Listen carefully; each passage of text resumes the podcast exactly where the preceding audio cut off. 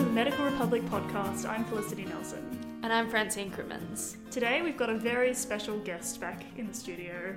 It's Ruby Prosser Scully. She was one of the original podcast hosts for the program. And welcome, Ruby. You're back after a year of working for New Scientist. It's great to be here. Thanks for having me. Yeah, thanks for coming back on the show. I've been uh, working on a story for a few weeks that has really been quite interesting to overhear. um, Big Sperm. Tell us more. So, we've seen a really interesting trend lately, and that's the tech industry's newfound interest in men's role in conception. You can really see how this has taken off in the fact that, you know, over the last year, there's been millions of dollars uh, funneled into different companies that are doing things like offering men the ability to uh, take sperm samples at home and test the quality of their sperm. Um, you know, take samples and send it away to being to be frozen uh, by the company. Um, all of this sort of like uh, the real takeoff of at-home genetic testing uh, means that people feel you know, they can do this kind of thing in the comfort and anonymity of their own homes. And for something like reproductive health, that's, you know, particularly appealing. And Ruby, it does sound easy and convenient, but what are the experts saying? Are they a little bit concerned about these trends?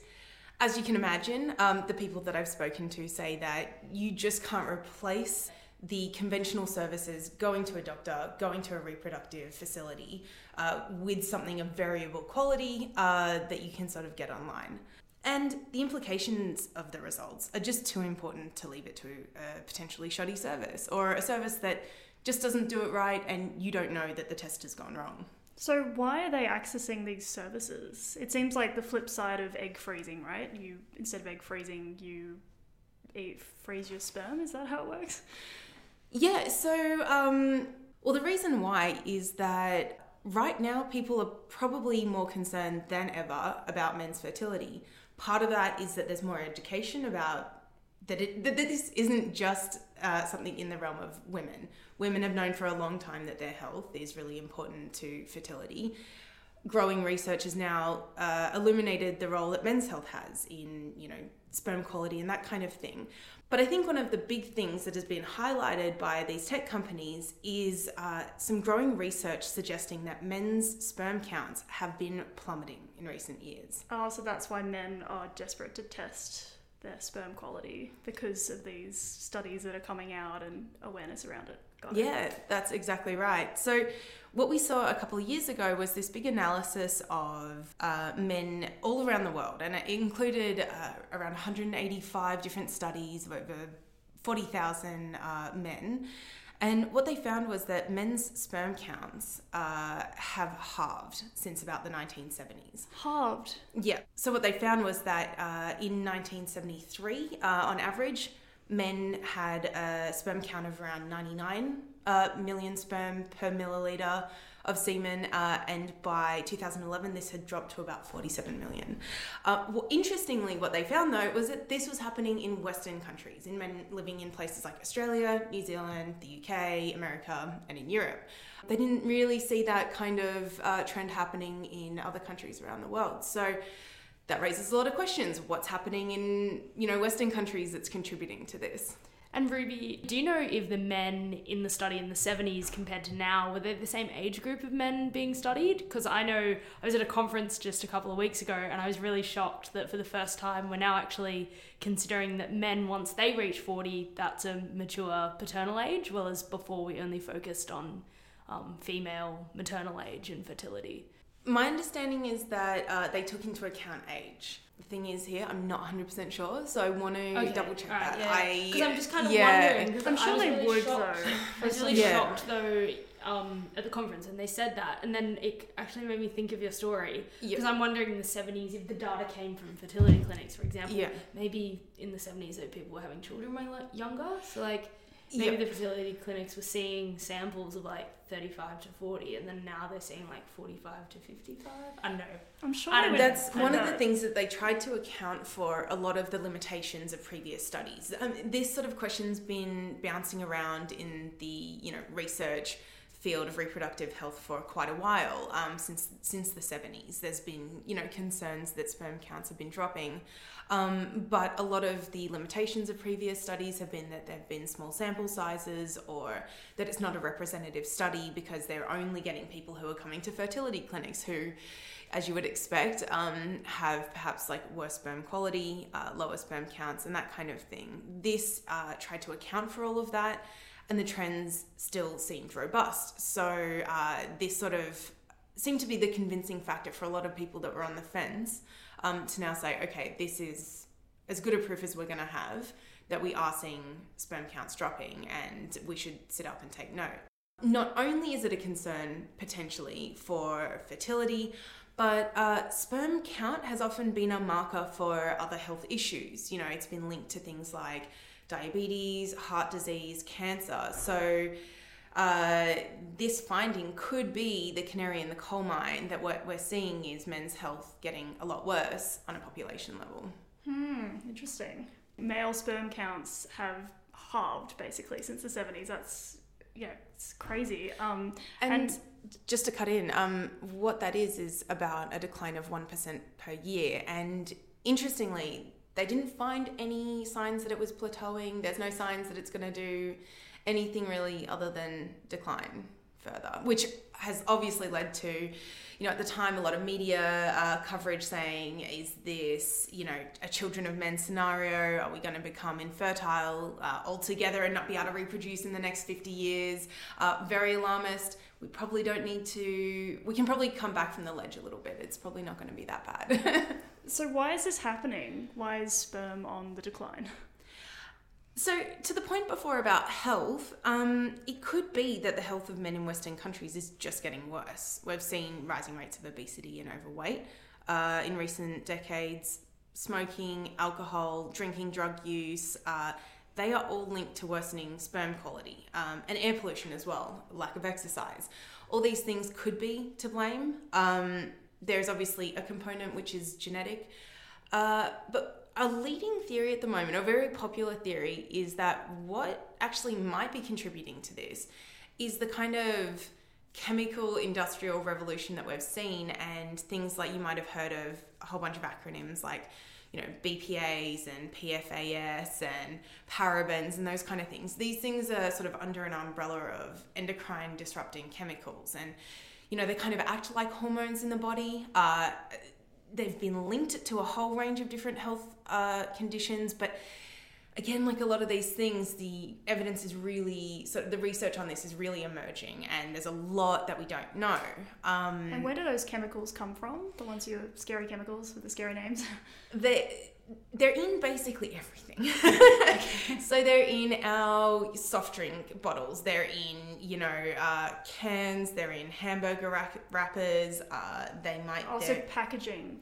Packaging, sure. but also clothing. They're in like fire sort of retardant uh, chemicals. So they might be in your carpet or the clothes that you wear or your cooking utensils, um, skin products, skincare, all of that kind of thing. So, I mean, if you're concerned about this, it's sort of everywhere you look. Mm, and is there any evidence linking those chemicals to um, sperm counts? Yeah, so there is some evidence that in animal studies where the uh, say the mother has high levels of these endocrine disrupting chemicals, that this can then impair the sperm counts of the male child or the male son. Um, the but, mouse son.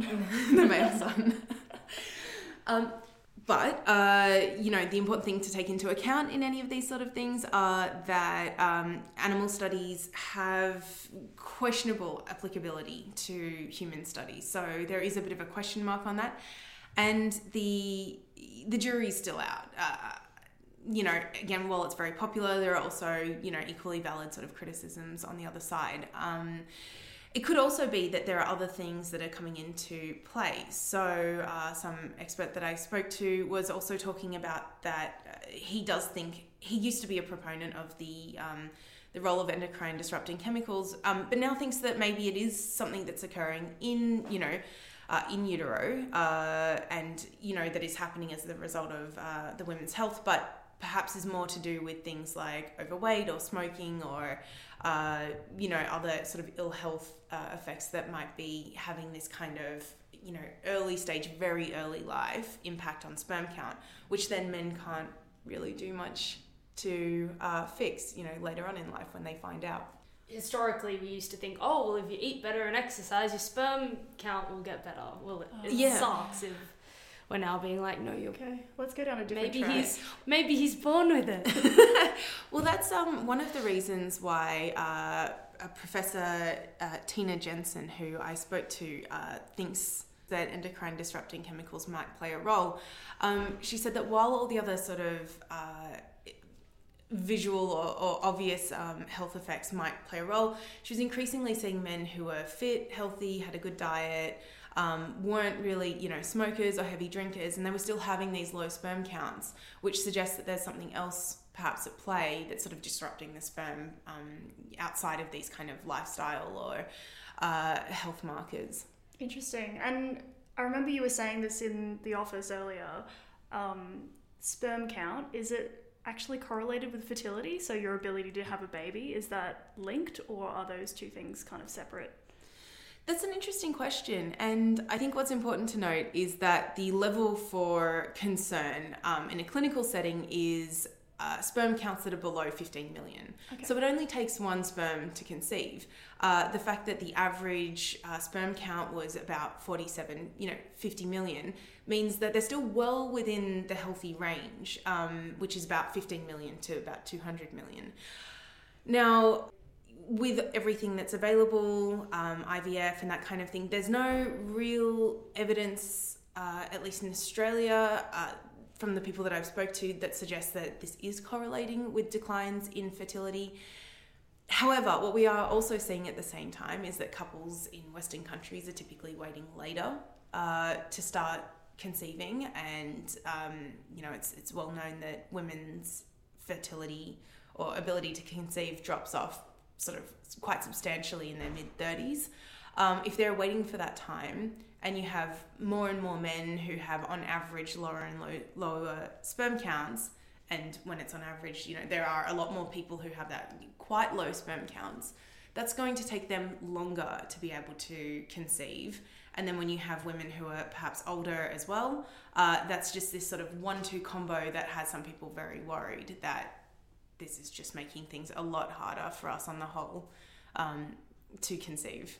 So, Ruby, if these factors are all contributing to why people might be struggling to conceive, what are the treatments available for this problem for men? Well, supplements are increasingly popular at the moment. Uh, we have a the f- fertility supplement industry is projected to uh, reach more than about two billion US dollars by 2025. However, there isn't a great amount of research that supports that increasing sperm counts for men. One study earlier this year cast out on folic acid and zinc, which are two of the very popular components in a lot of male fertility supplements. Um, there is another one, omega 3, which is found in fish oil, which has had some support.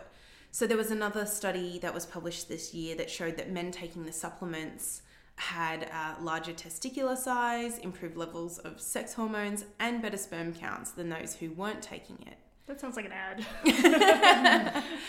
But But But uh, Professor Jensen, who conducted the study, did warn that it was observational and it very well could be that this is a function of these men being more health conscious.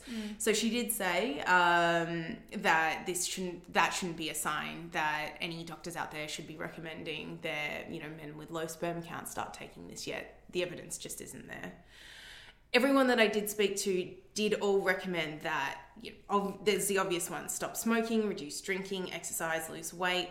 Uh, but healthy diet is also having um, a, a real lot of sort of growing support in the research. There is a lot of observational um, evidence to suggest that Mediterranean diet with lots of fruit, veggies, fish, and poultry uh, have been linked to the best kind of sperm counts. And in one study, the Western diet, which is you know a lot of fat, red meat, that kind of thing, um, junk food, that was linked to the worst, sort of lowest sperm count. is there anything about sperm quality, so other indicators for how great your, your sperm is. So, with that study that I mentioned just before, what they found was that uh, men eating a Western diet had the lowest sperm counts, and that was around uh, about 100 to 140 million per milliliter. But unlike those men, men who were eating a diet rich in fruit, vegetables, fish, and chicken had the best sperm quality, and their sperm count was around 167 million per milliliter on average. Interestingly, what you found though is that uh, those eating a vegetarian like diet with very little meat and a high intake of vegetables, eggs, and milk, uh, they had the next best sperm count. And they also produce the best shaped sperm. Ooh, okay. Were they like little vegetables? Like eggplant, mushroom. Um, and those who ate a traditional Danish open sandwich diet, which has a lot of whole grains, cold cuts, and dairy, had the fastest sperm. Wow, there you go. Well, they are Viking. and how fast was the sperm? Kilometers Usain per Bolt levels of speed. At light, light, light speed. yeah, Okay. breaking records. Well, great. That was uh, really enlightening. Thank you so much for coming on the show, Ruby. It's so great to be back. You've been listening to the Medical Republic podcast, a program for curious GPs. I'm Francine Crimmins, and you can contact me at francine at medicalrepublic.com.au. And I'm Felicity Nelson. Send tips and feedback to felicity at medicalrepublic.com.au. Thanks for listening.